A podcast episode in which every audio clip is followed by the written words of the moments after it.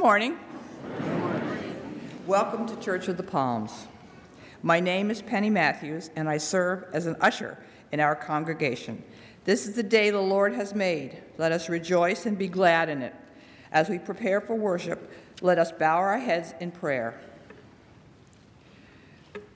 God of our salvation, you straighten the winding ways of our hearts and smooth the paths made rough by sin. Keep our conduct blameless, keep our hearts watchful in holiness, and bring to perfection the good you have begun in us.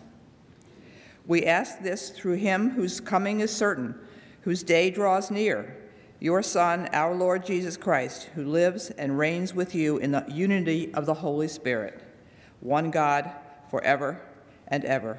Amen.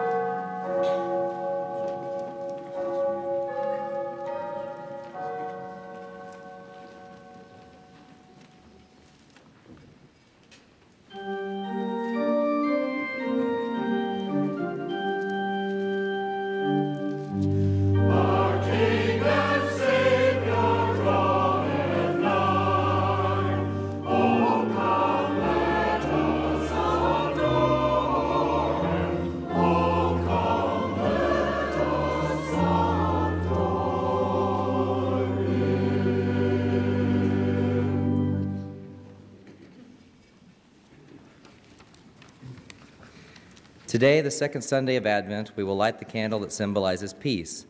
Listen to the scripture reading from Isaiah chapter 11, verses 1 through 2 and 6 through 9, which reveals the good news. A shoot will come up from the stump of Jesse, from his roots, a branch will bear fruit. The Spirit of the Lord will rest on him, the Spirit of wisdom and understanding, the Spirit of counsel and of might, the Spirit of the knowledge and fear of the Lord. The wolf will live with the lamb, the leopard will lie down with the goat and the calf and the lion and yearling together, and a little child will lead them. The cow will feed with the bear, their young will lie down together, and the lion will eat straw like the ox. The infant will play near the cobra's den, and the young child will put its hand into the viper's nest. They will neither harm nor destroy on all my holy mountain, for the earth will be filled with the knowledge of the Lord as the waters cover the sea.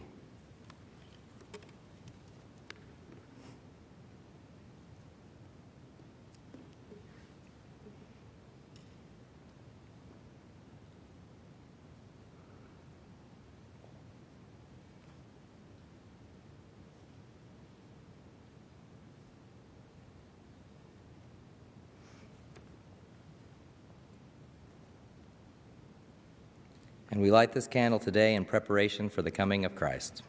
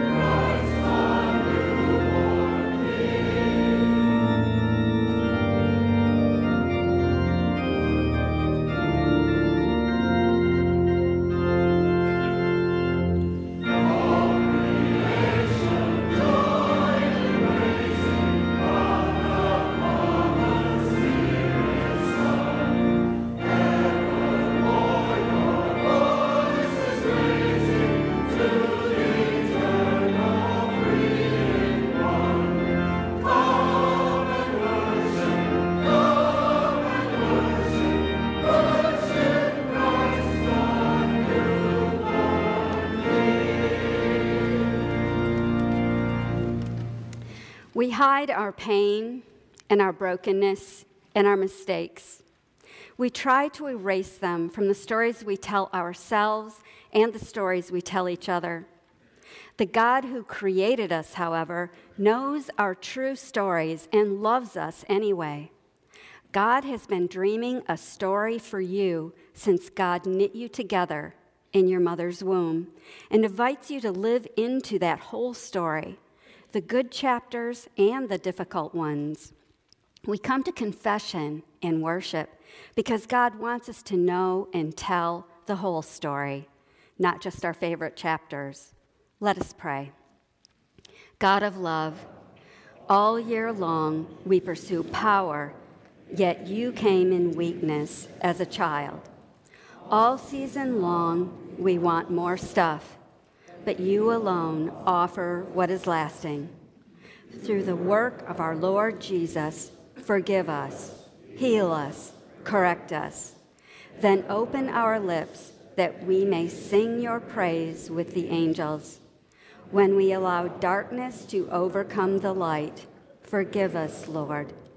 When hardness of heart keeps us from seeing and believing in your Son, let your grace fill us, O God. Forgive our doubt and renew our hopes in Christ alone, that we may watch and wait and once more hear the glad story of our Savior Jesus, in whose name we pray. Amen. Forgiveness is not offered lightly or superficially. Our reconciliation with God was costly to him. As the heavens are high above the earth, so great is God's steadfast love towards those who fear him. As far as the east is from the west, so far he removes our transgressions from us. As a father has compassion on his children, so the Lord has compassion on those who fear him. Friends, believe the good news of the gospel. In Jesus Christ.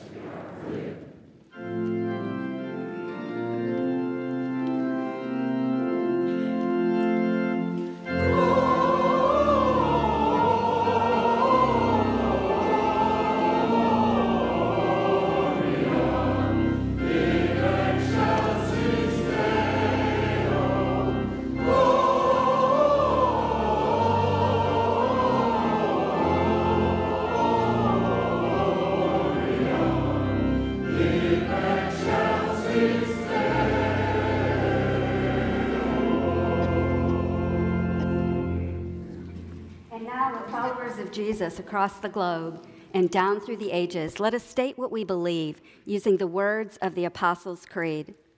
I believe in God the Father Almighty, maker of heaven and earth, and in Jesus Christ, his only Son, our Lord, who is conceived by the Holy Ghost, born of the Virgin Mary, suffered under Pontius Pilate, was crucified, dead, and buried. He descended into hell. The third day he rose again from the dead. He ascended into heaven and sitteth on the right hand of God the Father Almighty. From thence he shall come to judge the quick and the dead. I believe in the Holy Ghost, the Holy Catholic Church, the communion of saints, the forgiveness of sins, the resurrection of the body, and the life everlasting. Amen. And now let us all show Jesus' love as we greet our neighbors.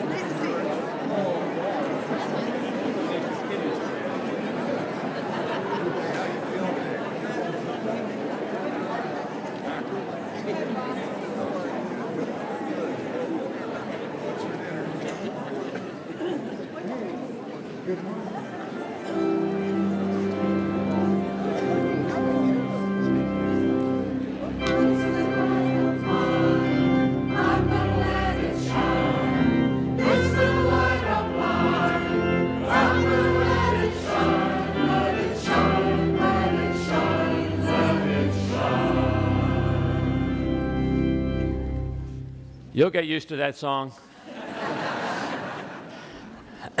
we are glad that you're here today on this beautiful, warm day in Florida, and uh, thankful that we can uh, find another way by which to let our light shine in this world. And that is our theme for Advent, wondering about how we allow our little lights to shine in this world that yearns for hope and peace and love and joy. We uh, hope that you will find this to be a place of welcome, and we encourage you to fill out the friendship pads and pass those along to your neighbor and take note of all the announcements in the bulletin. A few that we want to highlight today. Uh, we continue to be in need of bell ringers for uh, the Salvation Army over at the nearby Publix. If you'd uh, like to take a, a turn or another turn, please see the folks underneath the tree, and they will be glad to sign you up uh, as a way by which to do our little light shining by bell ringing. We uh, are grateful for the bell ringers that performed this past Wednesday evening in our uh, Music of Christmas uh, series on Wednesday evenings at 6.30. They did a wonderful job, and you really don't want to miss this opportunity. Jonathan Spivey will be leading us this coming Wednesday evening, and uh, it's always a treat when we have the chance to pause and reflect uh, through music about the meaning of the season. So we hope you'll join us at 6.30 on Wednesday. Come next Sunday and you get cookies. We, uh, we are uh, inviting all of you with your favorite cookie recipes to, uh, to bring your uh, favorite cookies for a little holiday celebration underneath the tree. We guarantee a warmer uh, morning, and uh, you'll have a chance to have some fellowship and to enjoy some treats. And if you have any questions, ask Mingy.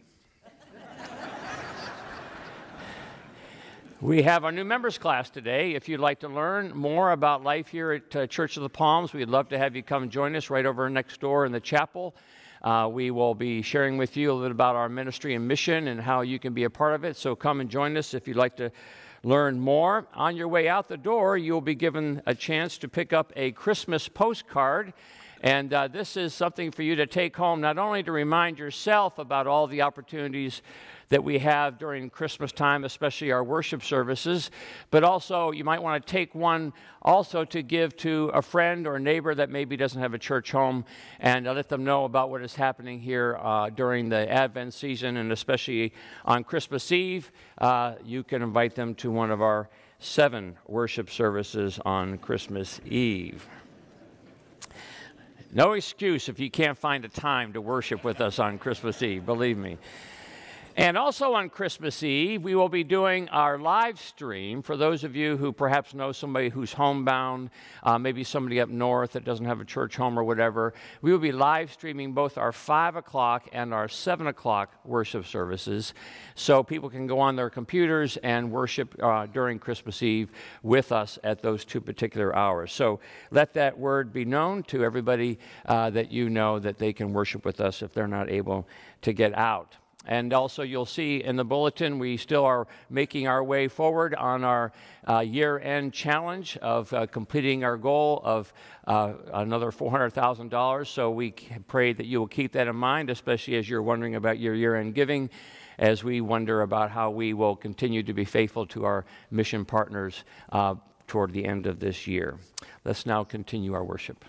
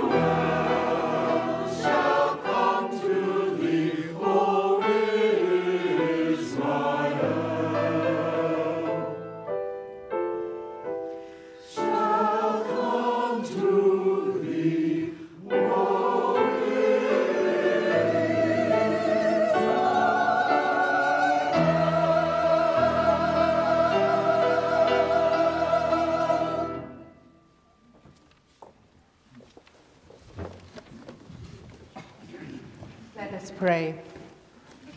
Our most gracious and loving God, please receive our praise and adoration for your great gifts of love to us. Move within our hearts this Advent season, preparing us once again to receive the Prince of Peace into our hearts, we pray. Grant that we may live with hope and find your peace in our daily lives. Bless this church and all of her ministries, missions, and caring, we pray. Bless those who lead and those who serve, and all of us who gather to worship and honor you, we pray. Giving, give your healing to those who are not well this day. Give your peace to those who are making their way home to you, we pray. We pray that you'll comfort those who grieve, safeguard those in the military, mission fields, and all those who serve for the sake of others, we pray. O oh God, guide us all in finding your way. Help us to be your shining lights into the world. Teach us how to love you and love one another and love our neighbors, even if we don't know them, as you have loved us. We bring our prayers, spoken and unspoken, to you in the name of our Lord and Savior Jesus Christ, who taught us to pray together. Our Father, who art in heaven, hallowed be thy name. Thy kingdom come, thy will be done, on earth as it is in heaven. Give us this day our daily bread, and forgive us our debts as we forgive our debtors and lead us not into temptation, but deliver us from evil. For thine is the kingdom, and the power, and the glory forever. Amen. Now, let us take the privilege of this time to continue to worship God through the giving of our morning offerings and tithings.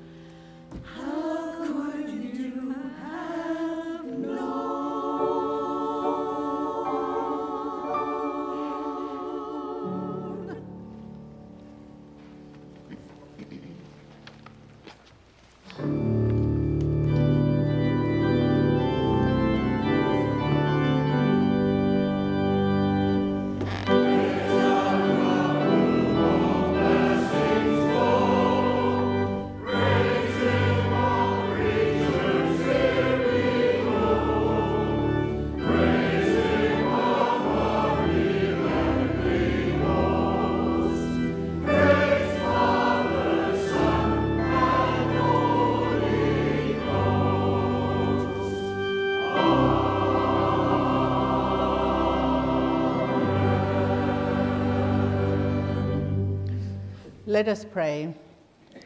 We give you thanks, Almighty God, and we love you with these offerings of our gratitude. Use these and bless them and multiply them so that the whole world may come to know your love, peace, and grace. In Jesus' name we pray. Amen.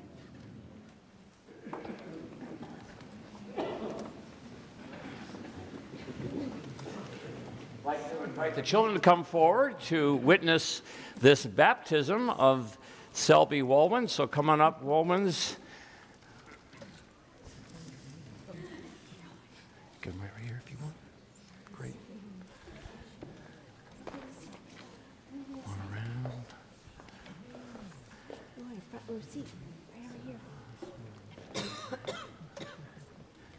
What a joy it is that we have the chance to celebrate another baptism here at Church of the Palms. We're grateful to have little Selby before us, John and Lauren, along with Worth and Aaron, who are here to support them as they come and bring their baby before us to be baptized.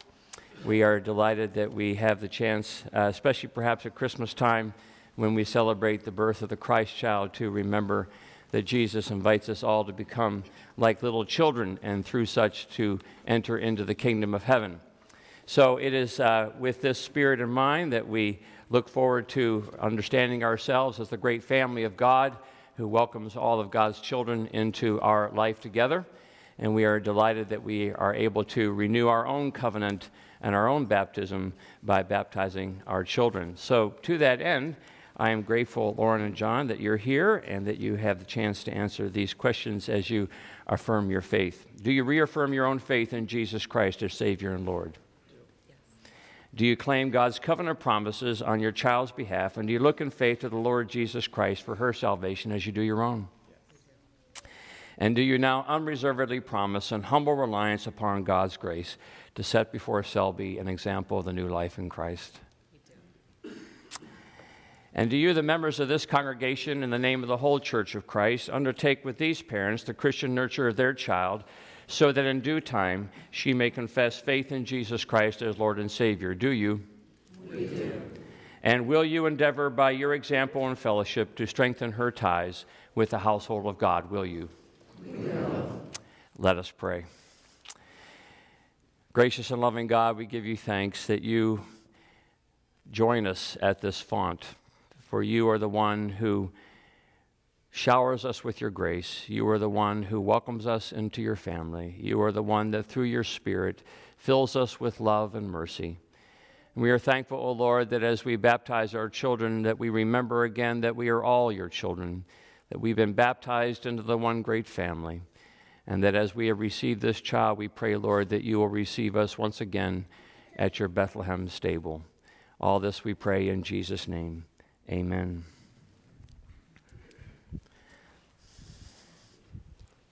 Hey, you. Hi, you.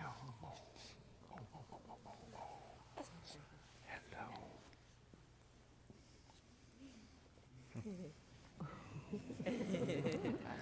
Over there, Selby Ann Woolman, child of the covenant, I baptize you in the name of the Father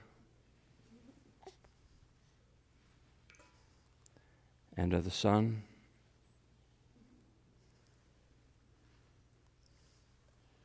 and of the Holy Spirit. Amen. Let's sing Jesus Loves Me, This I Know. Oh.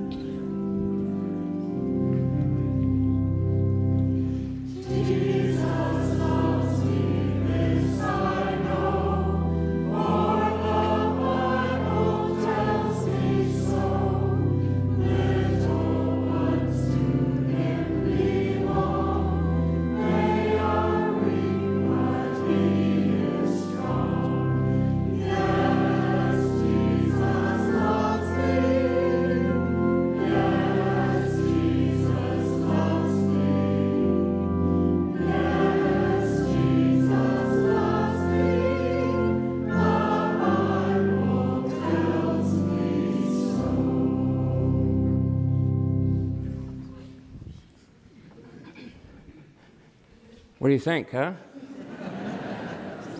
you were once this small, and you were once this precious, and you still are.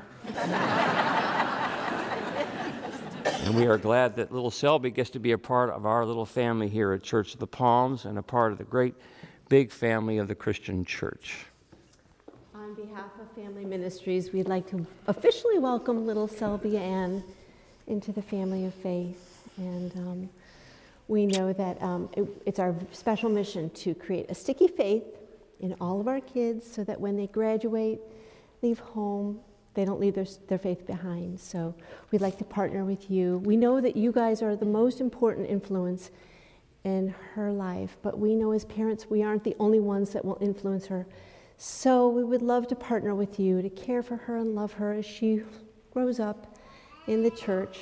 And um, I present you to help you on your journey this little Bible storybook and your certificate of baptism, and this very special little cross stitch that was made by someone of your church family.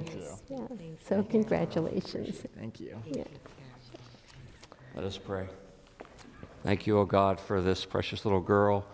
We are grateful that she is a part of our family of faith. We pray that you will bless her and keep her, make your face to shine upon her, and be gracious unto her all the days of her life. We pray it in Christ's name. Amen. Amen. Aren't we lucky that we get to see little Selby join the family of faith just like us? We get to watch her grow up in the church. So, this little group of believers, we're going to run up and do kids' worship upstairs. Come on up.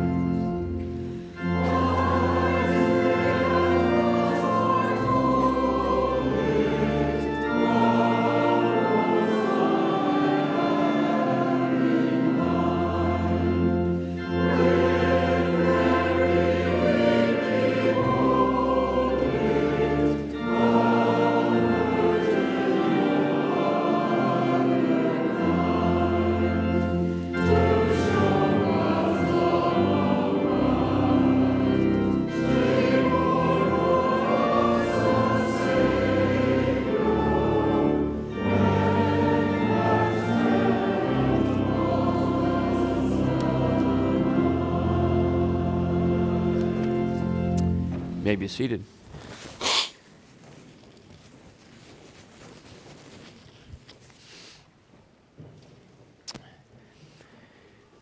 So we continue our season with the prophets.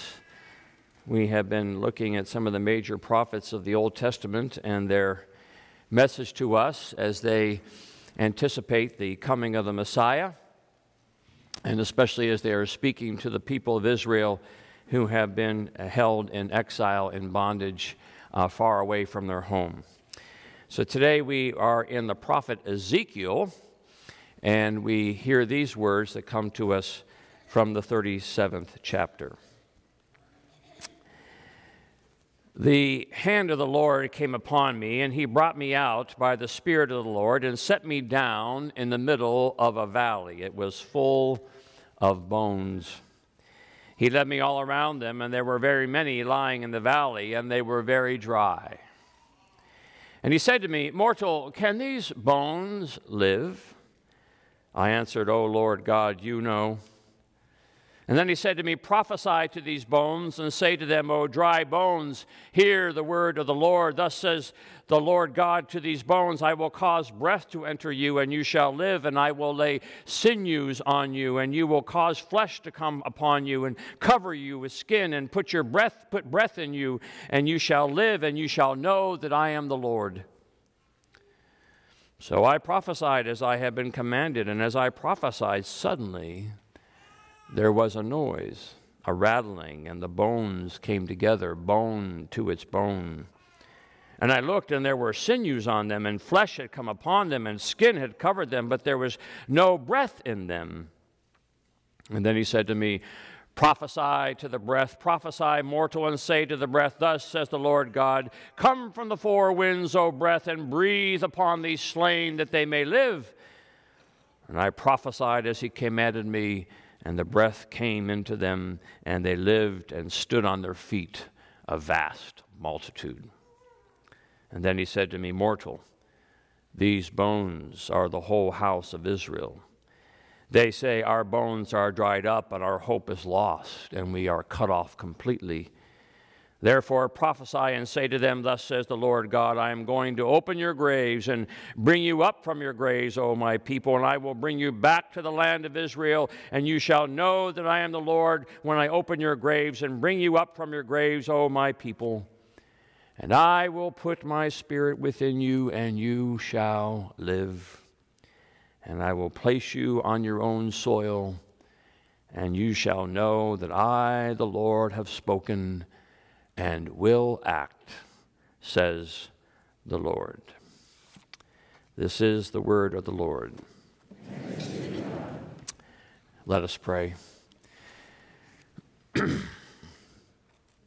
Allow, O Lord, these words to come to point to the word just read and to the word made flesh, that through your Holy Spirit we may ourselves come alive again.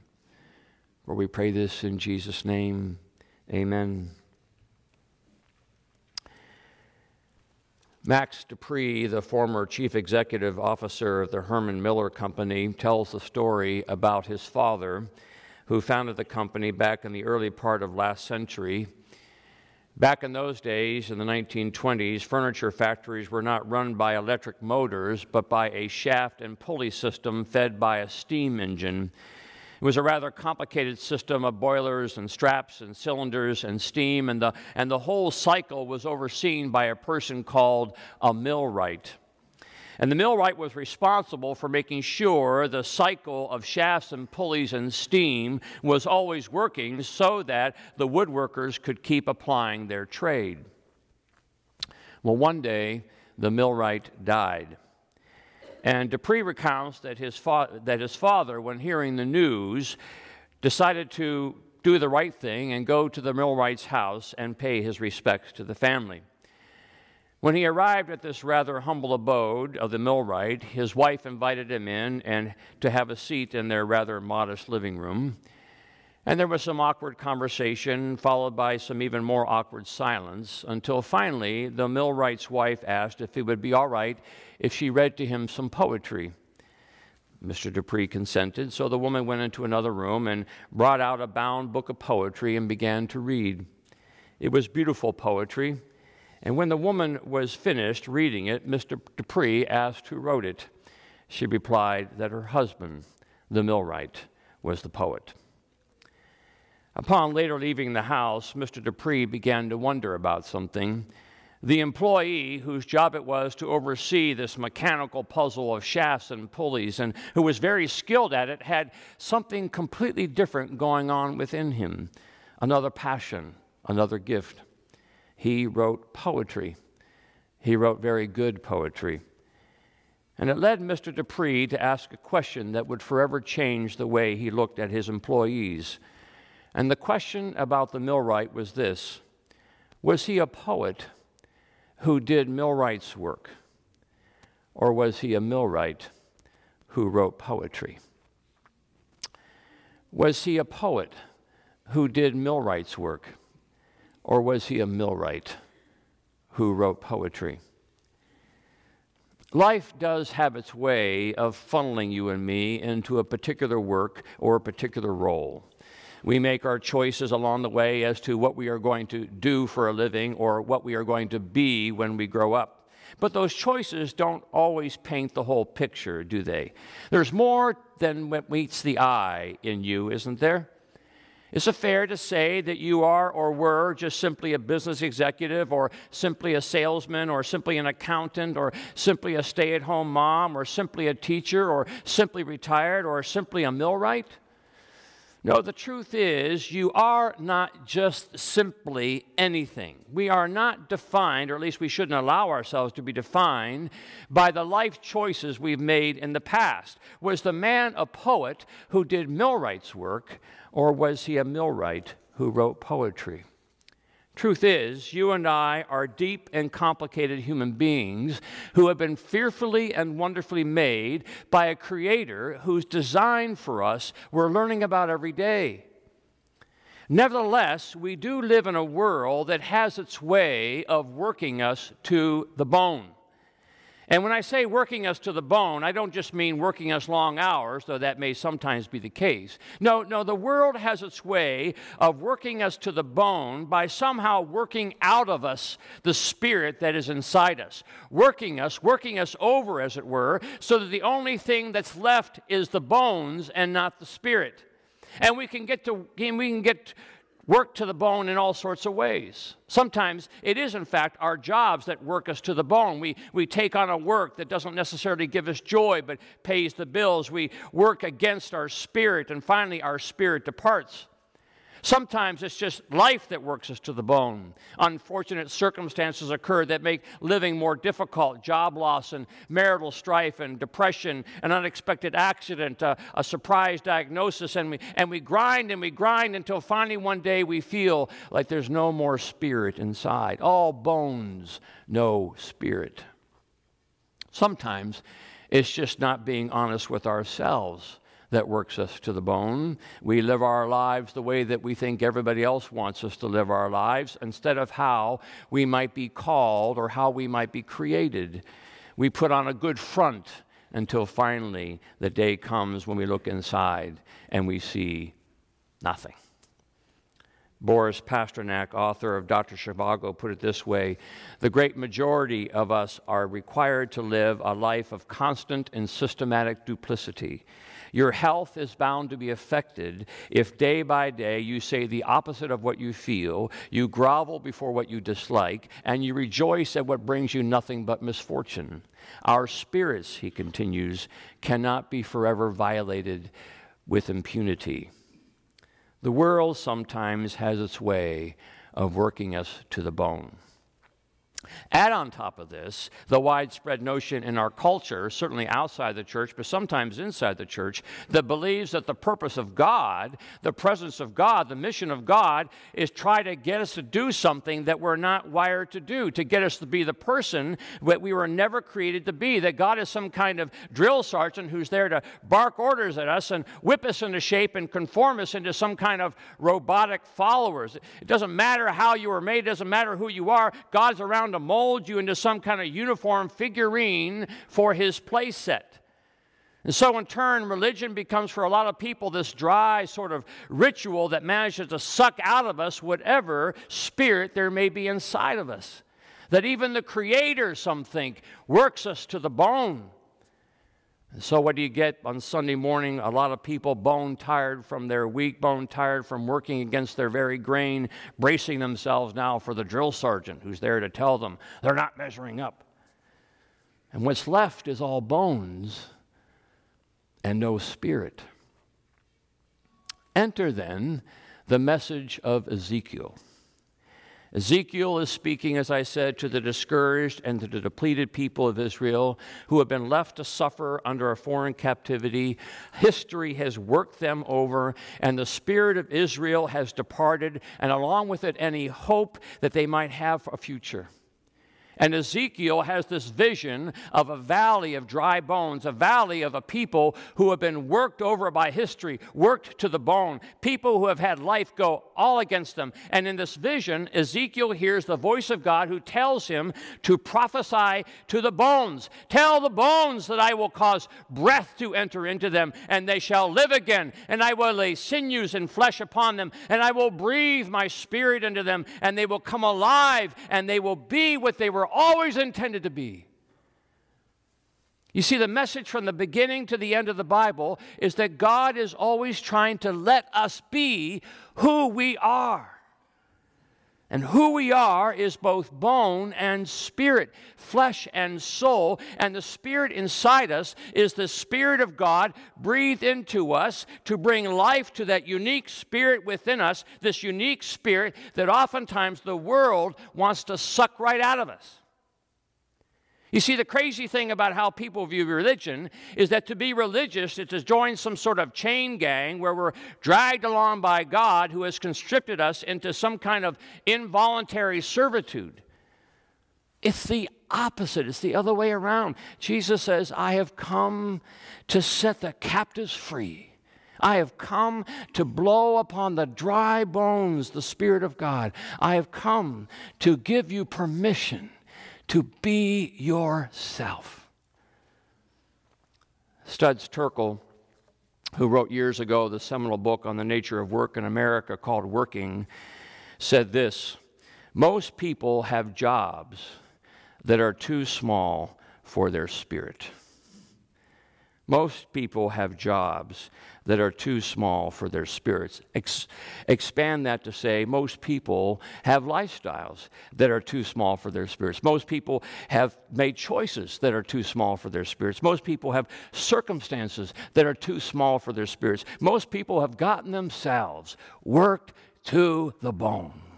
And they wonder can these bones ever live again? And maybe that's why we love Christmas so much.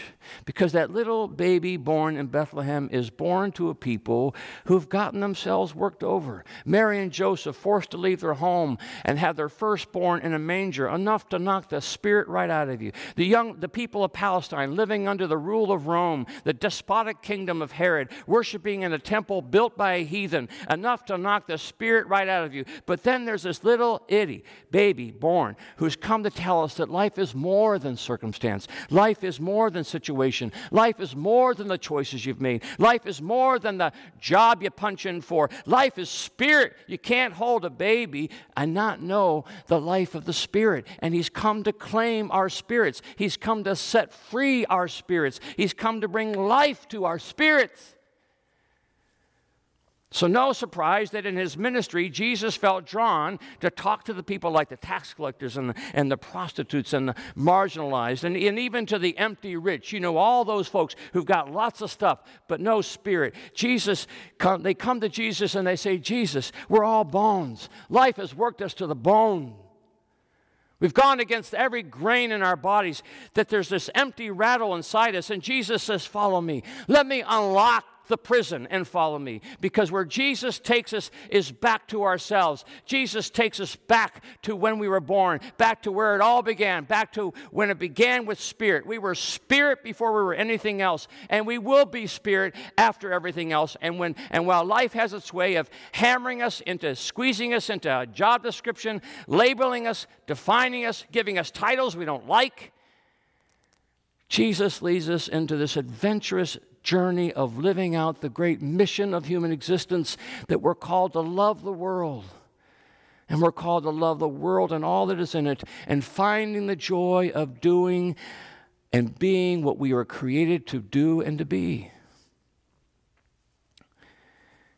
Bea Salazar slipped a disc. The old body wasn't what it used to be, and she slipped a disc. So she had back surgery and she went home to recuperate and she was put on disability at work and so she stayed at home and, and she grew discouraged and maybe a little depressed over this situation in her life and she felt a little sorry for herself and she felt like she was more bones than spirit. One day, when she stepped outside for a little fresh air from her apartment, she looked over at the apartment complex dumpster, and there was a young boy inside scavenging for food. Bea went to him and told him that if he wanted some food, that she could make him a peanut butter and jelly sandwich, which she did. She took him to her apartment and she fed him a PBJ. And when she was done, she sent the young boy home. Fifteen minutes later, a knock came to the door. She opened it and found six more young boys on her doorstep. Is it true, one of the boys asked, that you're giving away peanut butter and jelly sandwiches? Sure, she said, and so she fed them and found out that no one was at home for these boys because it was summertime and their parents worked and they had no place to eat their lunch. The next day, more kids showed up. The next day, more kids. She felt like she was feeding the neighborhood. When school began, then the kids began to come over at the end of school so she could help them with her homework, with their homework. Bea saw that this was getting to be something pretty big, so she asked for volunteers from her church and her community. She got resources from the schools. She got her landlord to give her an apartment where she could set up shop for these children. 100 kids now come every day to visit Bea and her ministry. Mortal. Can these bones live? Frederick Buechner said that our vocation in life is found where our deep gladness and the world's deep hunger meet. Where our deep gladness and the world's deep hunger meet. They used to say that when Lou Gehrig, the great center fielder for the New York Yankees, would come home from playing one of his 2,130 straight baseball games for the Yankees, he would often drop his stuff off at his house and he would run out to the street and play stickball with the neighborhood boys. Imagine that, playing stickball with Lou Gehrig. Deep down, Gehrig was just a boy wanting to play baseball. And maybe that's why, when he was diagnosed with what would become known as Lou Gehrig's disease, forcing him to retire early, he would stand before a standing room only crowd at Yankee Stadium and say, I am the luckiest man on the face of the earth. And don't you wonder if that isn't God's hope for us all, this little light of peace that He would wish to flicker within us, that somehow each of us would get to the end of it and say, I'm the luckiest man on the face of the earth. I am the luckiest woman on the face of the earth. Not because it went just as planned, not because, you know, it was all a bed of roses, not even because we found the perfect job, but somewhere along the way, we found ourselves. We found our spirits.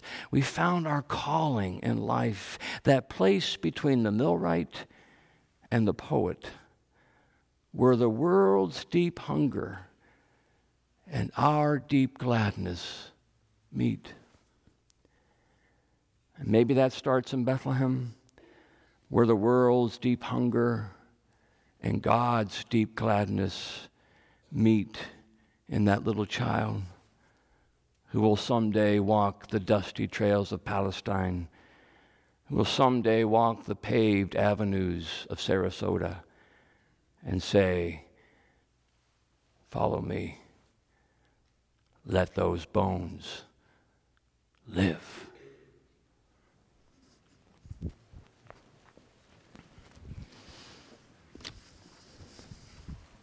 Sweet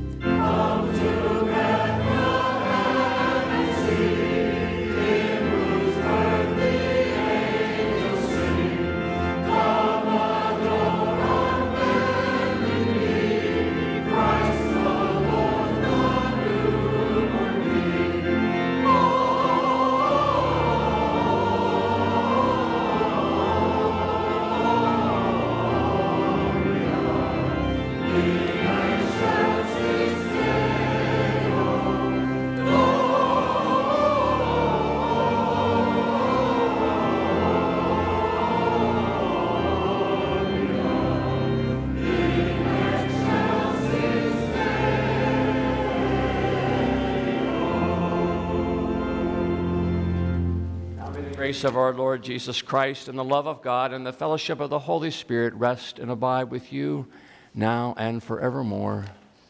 Amen.